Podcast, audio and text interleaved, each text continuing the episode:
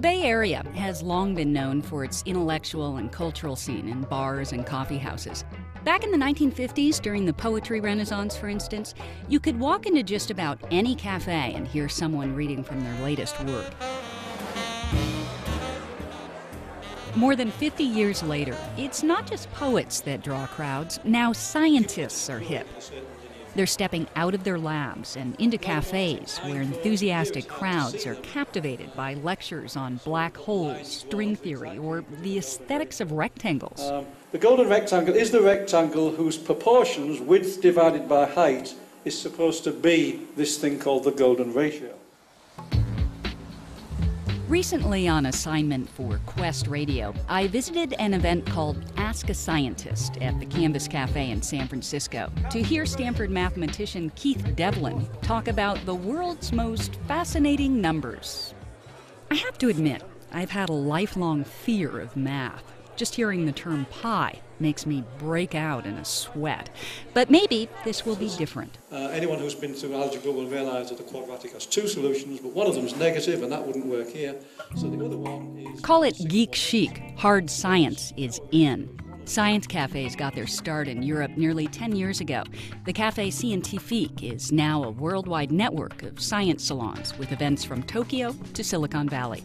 Here in San Francisco, Ask a Scientist is the brainchild of Juliana Gallin.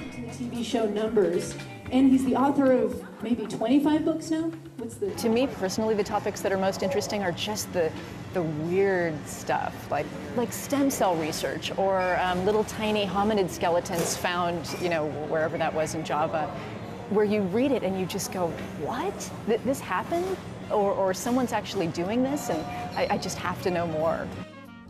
So, four years ago, Gallin started big with her first event on the origins of the universe. It was a hit, and since then, her scientists have been playing to packed crowds. So, how do these cafes work? Uh, they start at seven. People show up, they get a drink, a bite to eat, they sit down and listen to a science lecture, and they have the opportunity to raise their hands and ask questions, and sometimes it turns into a real discussion.